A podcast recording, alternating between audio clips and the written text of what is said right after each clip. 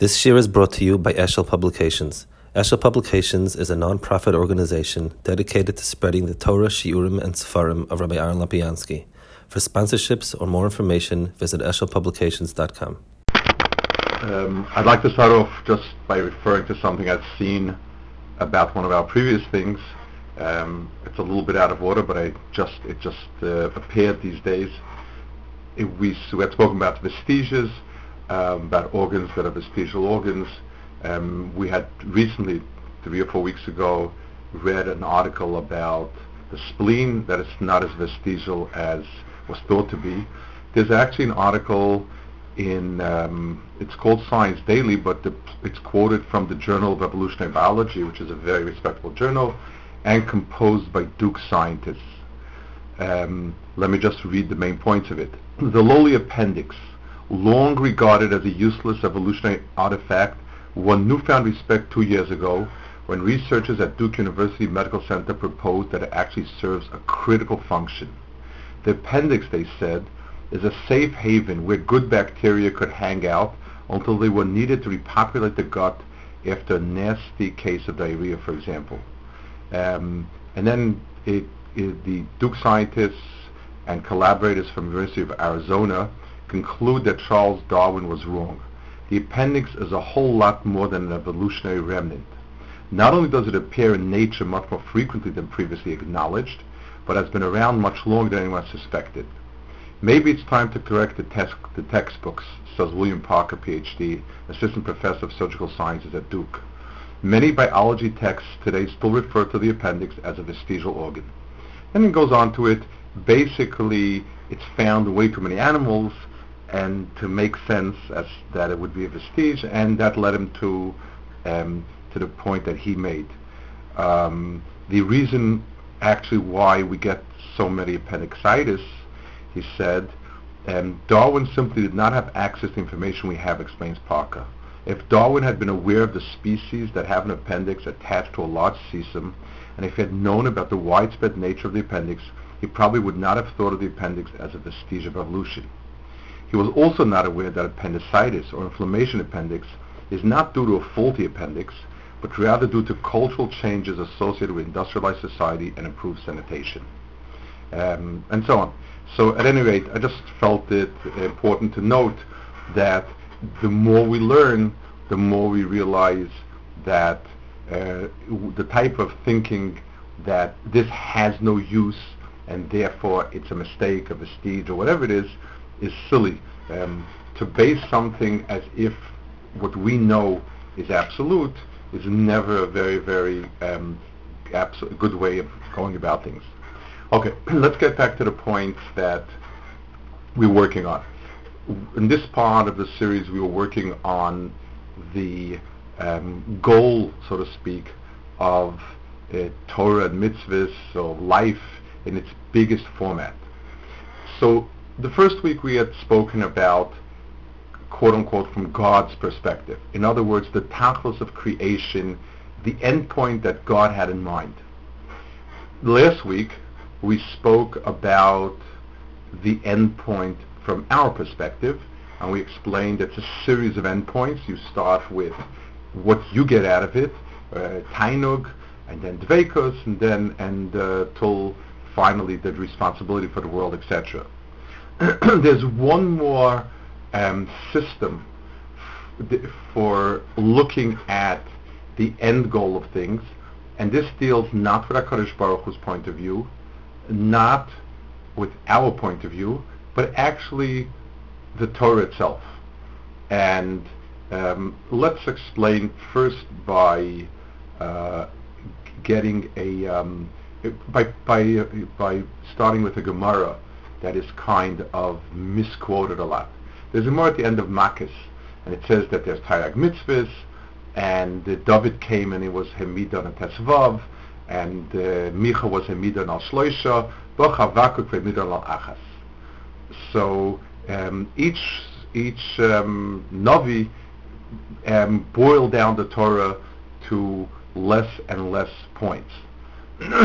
the, the, the, the, the wrong simple understanding of that Chazal is that less and less is important. So Ki'ilu, Tzadik b'manos yichya means all you need to do is to have faith, and that's enough. Uh, everything else is just extra credit, which is kfir and it's wrong. Uh, in a sense, it is the Christian view of things, but um, certainly, certainly um, not our view of things. So what is the point? So what does it mean? Bo midon al achas. What's um, what's that? What's that all about? The um, um, there are a few other Chazal, and we'll speak about them in a minute, that also that that give such a type of approach, and we'll explain what that means. Um, when a person is a, a, scientist working on discovering laws of nature, etc., and he has m- many, many bits of information. He has a lot of bytes or bits of data. And they are spotting a graph all over. And you have all these dots. The um, connecting the dots in a way that a coherent picture emerges and that all the dots become examples of a common um, of, of, of, a, of a overarching law is the, the is the the way in which we perceive the world, and it does it's a correct. Somehow we have the inner sense that the truth is that bits and pieces are part of a larger picture. the mind has a very very hard time dealing with bits and pieces. There's a Gemara that says um, the Gemara in Taina says if you saw a uh, Talmud that, that is Miskasha Talmudo, it's because Mishnoso is not sturalo. Um, it's not organized. It's not. Um, it's a jumble of bits and pieces, and that's very hard. Um, one of the oldest uh, mnemonic tricks is they show you like an example of. They give you a long list of numbers. Try memorizing it. Most people have a hard time with more than seven to ten numbers memorizing random numbers. so what you do is you make a story out of it. One person decided that for seven days he's going to eat eight latkes each day and give some of it to his three brothers. So one, seven, eight, three become part of a story and so on and so forth. And if the story is cute, if it's cohesive and it's cute, people remember it that way. So the same thing is true. People remember songs much better than they do prose. It's not easy to remember a long speech. Memorizing a long speech is difficult, but a long song goes reasonably well. Um, a lot of the old um, a lot of the old tales were were a lot of the epics were, were, written in sort of ballad form because it's easier to remember something that's part of a flowing tune rather than something that is bits and pieces. Words are bits and pieces, um, whereas a tune it has sort of a unifying melody to it or rhythm to it, and that helps you remember it. So a person's grasp of things is much, much enhanced when there is a seder to it. And more than that, the um, since HaKadosh Baruch Hu is one, it is not appropriate that the final picture is that the oneness of HaKadosh Baruch Hu has 613 ritzonos. The, the most uh, logically appropriate way of saying it is the one God has one ratzon that comes to us as 613 pieces that need to be put together. So that means we, we, it, it is most appropriate to find the theme, so to speak, of Torah, to find the klal of Torah that puts all the pieces together. That's the pshat in the Gemara that bo vehemidon al achas. It was a process of learning how to take the pieces of Torah, taking the individual fruits, and understanding the limbs they come from, the twigs they come from, the branches that they come from, the trunk that it comes from, and boiling it all down to some sort of common shorish. Um, that is the um, that is the uh, study of uh, Hamid al-Achas, And that's what the Gemara says, the Gemara calls it in a few places, looking for klole HaTorah. It says that Lamashal, um, there's a there's a Sifri in Pashas Azinu, which is coming up next week. Um, Rabbi Yehuda La'olam divrei Torah klolim. He says Torah is the muscle to rain. You should try to take the Torah and put it together as a klal rather than know it as bits and pieces. Um, you have Rabbi Kiva says Ze klal gadol b'Torah or Idach Sil Gemara. Ze klal gadol again doesn't mean to say this is important and others are not important. That's not the word klal means. Klal means it is an overarching picture that takes in many of the details. That's the word gadol. Ze klal gadol means it is a it is a, a very encompassing rule which will take in many of the details of the Torah. Ad kedei kach that even Ben Adam Lamokum is included in it. Rashi explains and so on. There's the klal gadol is means it is a good picture to bring everything in under that picture. Yes. I guess maybe on a more practical level, is this, I mean, is this more just trying to understand what Hashem's ultimate ratzon is in the in the in the Torah and the mitzvahs, as opposed to understanding what the mitzvahs themselves are? Because how would Sadiq Ben Munaso Yiche bring any understanding to any of the mitzvahs? Okay, so so let's let's go with that now. So the first thing I think that we've uh, posited and that we've put down is that there is a concept of klal that's that and it is appropriate concept and there's the klal gadol and smaller klalim and so on. L'maynaf gemina actually. Let's let's phrase Pinchas's question in terms of l'maynaf gemina. Um, how does this come into play? How is it significant? So the first thing is obviously significant. It just it, it, it, always helps a person when we understand things properly. That's that's good. It also is very important when we need to sometimes uh, evaluate um, what's more important. There are some halachic pieces and that about what's more important what, but then many times, let's say a question, should I spend more time on davening or learning or chesed? A lot of those questions will depend on how do I see the klal. It's also important in, in terms of a person's focusing you know, what is he thinking when he's doing the mitzvah? Uh, the Mekubalim gave us a formula. L'shem yichud kutsha brichu shchinte, um, and I'm doing this mitzvah, this mitzvah, this mitzvah, this mitzvah, and the other mitzvah. Those are, that's sort of the kavana and content of understanding what it is that I'm doing. What is this pa'ula doing? So the the Mekubalim gave us a formula that all all mitzvahs unite kutsha bricha and shchinte. Um, but but it helps us when we're doing something, performing it. We should be able to have the sense of what it is in the process that we're doing, and we'll t- talk about Tariq in a second. Now, the klal in these things is that the halacha are the dots on the graph. Halacha is determined very specifically, and they are really immutable. They're unchangeable. Um, on the one hand, they're very easy to determine it, it, a halacha is easier to determine than an agada process. Um, they and they never get pushed out of the way, but they are a very low level of what it is that we have. It's drawing the big picture together that gives us the deeper understanding of what puts things together, and that's called agada. Um, halacha, which means to walk. Walk is a, a discrete activity. You, there's a step at a time. I can slice it into real pieces. Um, discrete in a sense, like like quantums of discrete entities. They, they are um, clearly defined bits that add up to something.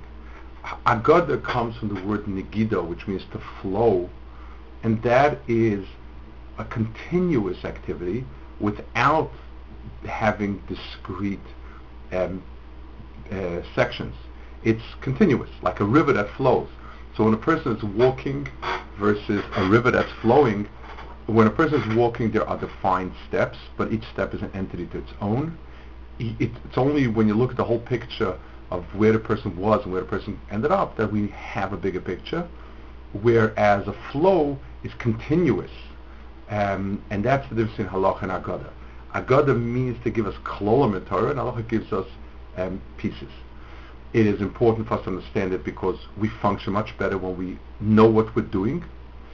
Sometimes we need to evaluate different things and to um, reach conclusions about what's more important, what's less important, when there's not a halachic clear definition of which of the two has to give way. Let's go into some of the, um, I guess, Gedolei Yisrael's approaches. And there is room for an endless amount of giving a klal to it, whether in a big way or just a nuance. The two pieces that are immutable are halacha is halacha. In other words, if your klal fits 99% of halacha and one of them it does not fit, for instance, if somebody says Shabbos is a day to be together with the family, but your poor Aunt Selma, who's such a sweet old lonely lady, and she lives 60 miles away, and it's hard for her to walk the 60 miles on Shabbos, and she can't drive with the car, then it's it's it, then it's shot it out.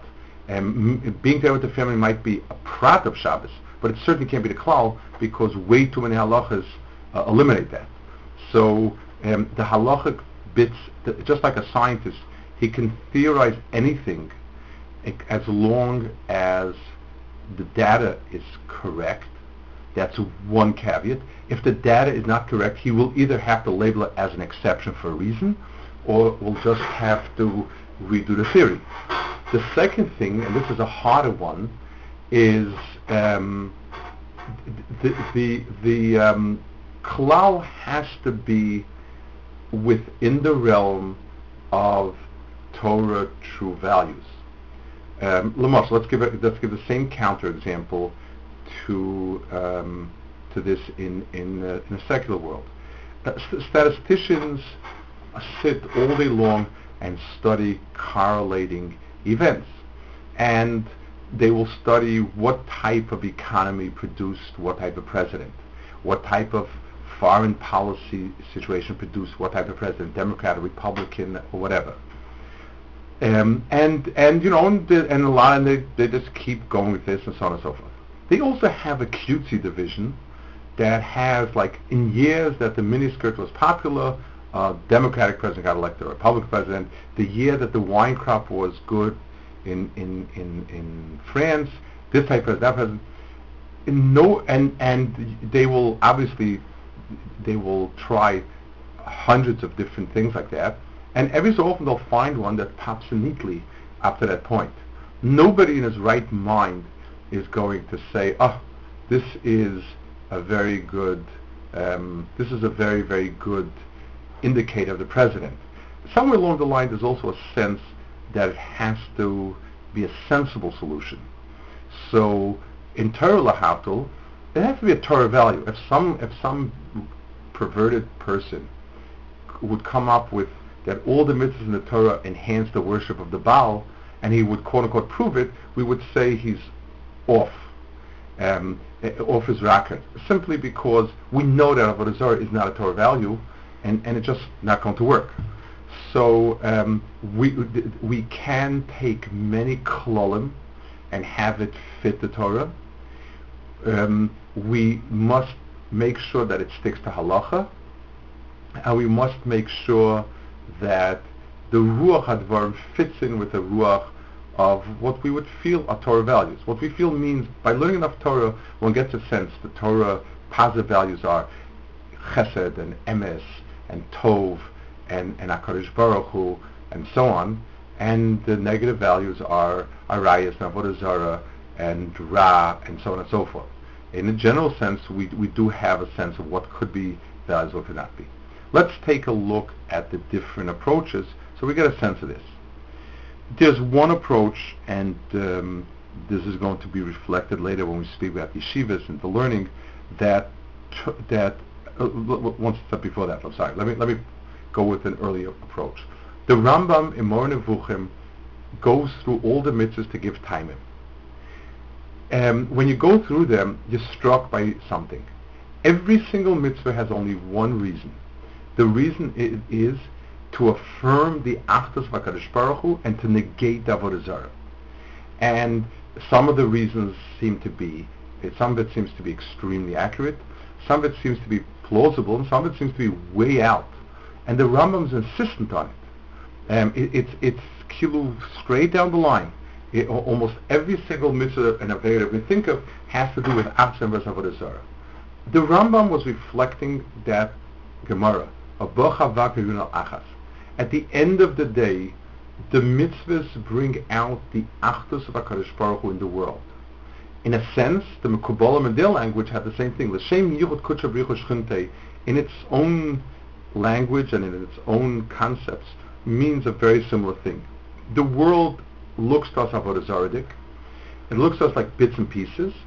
And by bringing HaKadosh Baruch Hu's all-encompassing self into the picture, I am bringing everything and affirming Hu's achdus.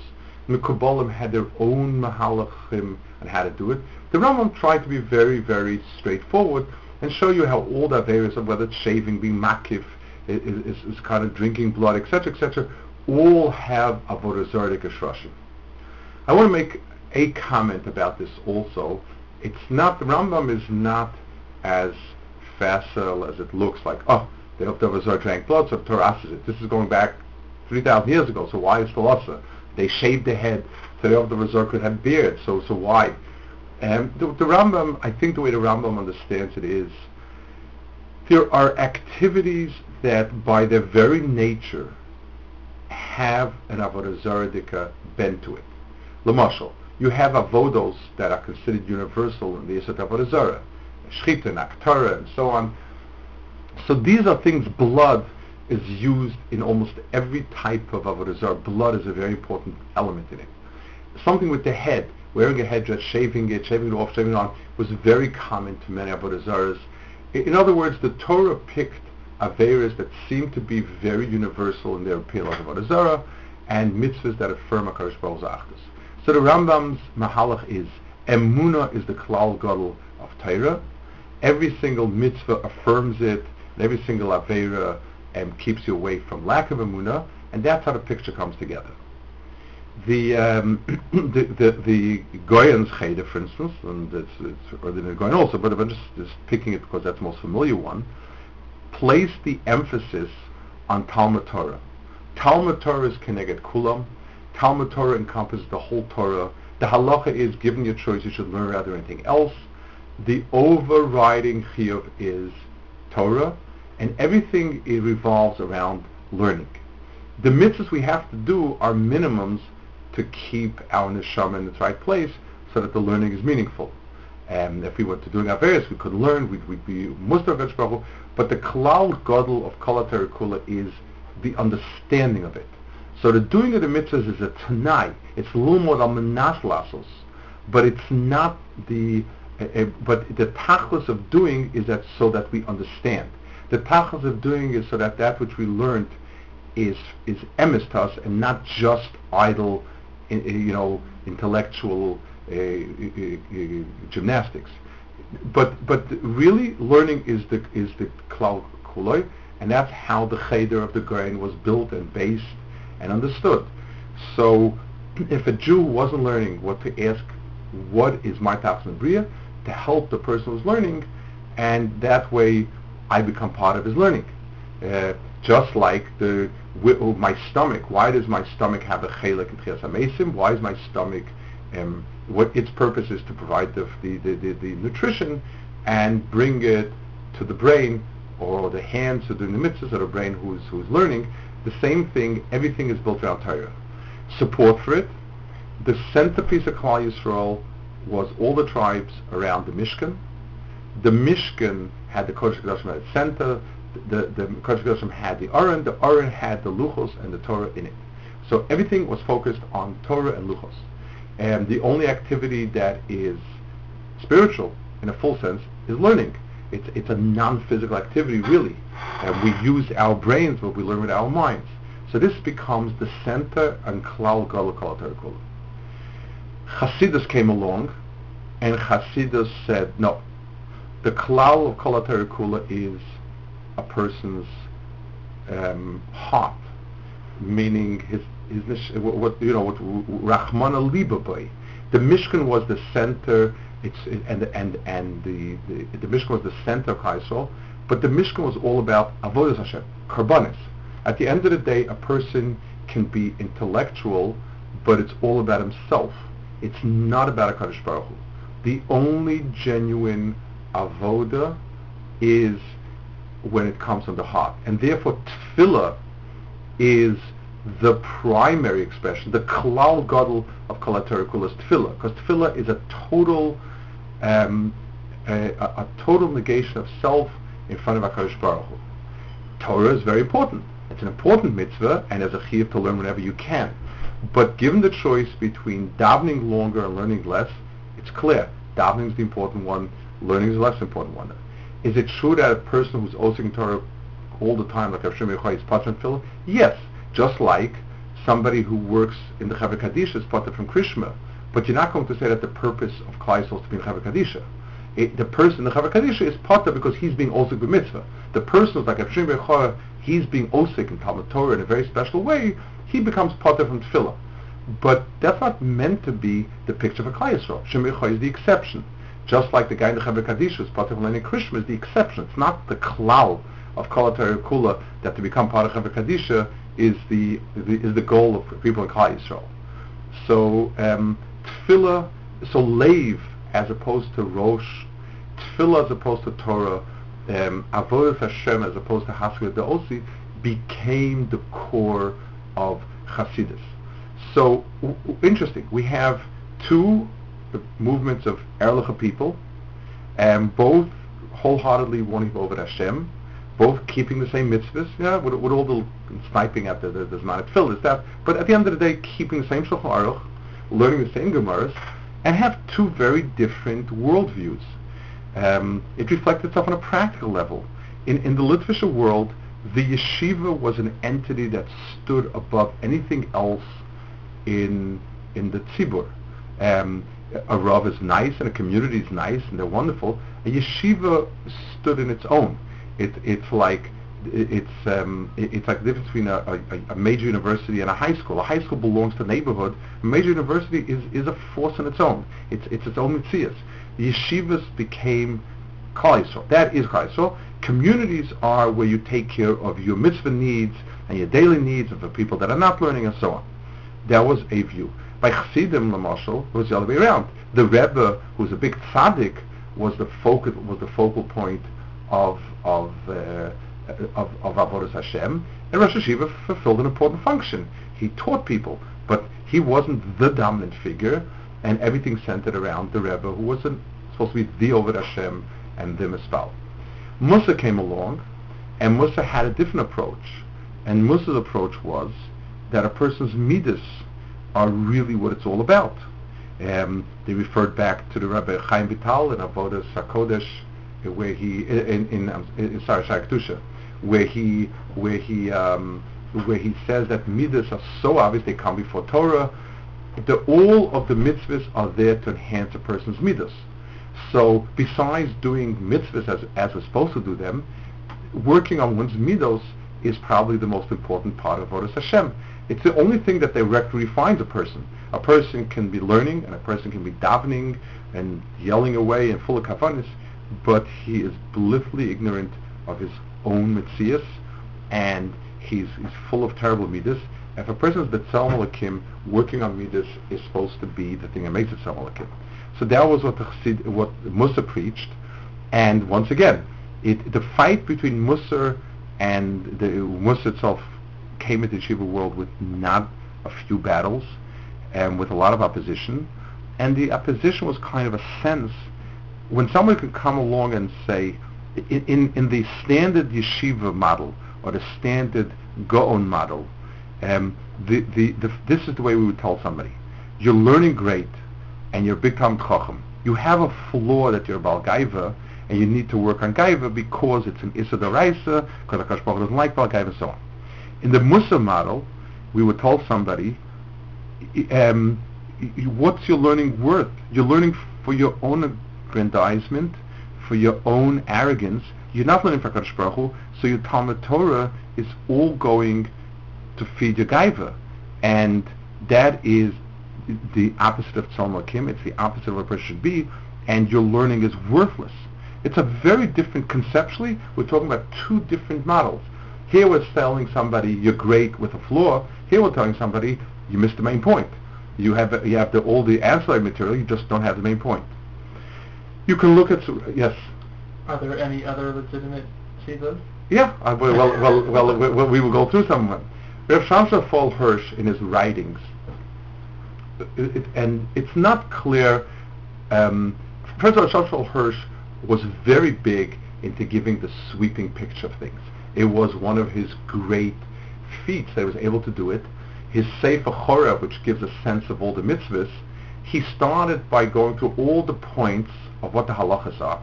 He also had, I have, I saw his grandson, who was a neighbor of mine, a friend of mine, I mean great-great-grandson, um, he had all the Zohars on the Indian. Even though he never quoted Zohars in Germany, Kabbalah was not considered, you know, wasn't kind of part of the legitimate uh, so to speak. I don't mean a practical, I just mean it wasn't part of what people spoke about, and he didn't feel right to speak for, for Tzibur. But he had all the Zohar Kadishes down and used that, all those pieces to build a worldview. Um, he had all the, the data and then made a sweeping worldview. Hashem Shafal Hirsch's view was that um, the world in its entirety, the halachas of the Torah, are to bring the world to its shlemus.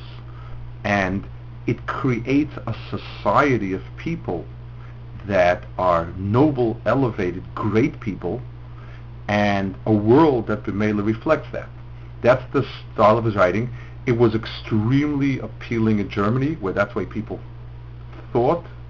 I mean, if your attitude is, you know, I couldn't kill us or anybody else, how am I being perfected?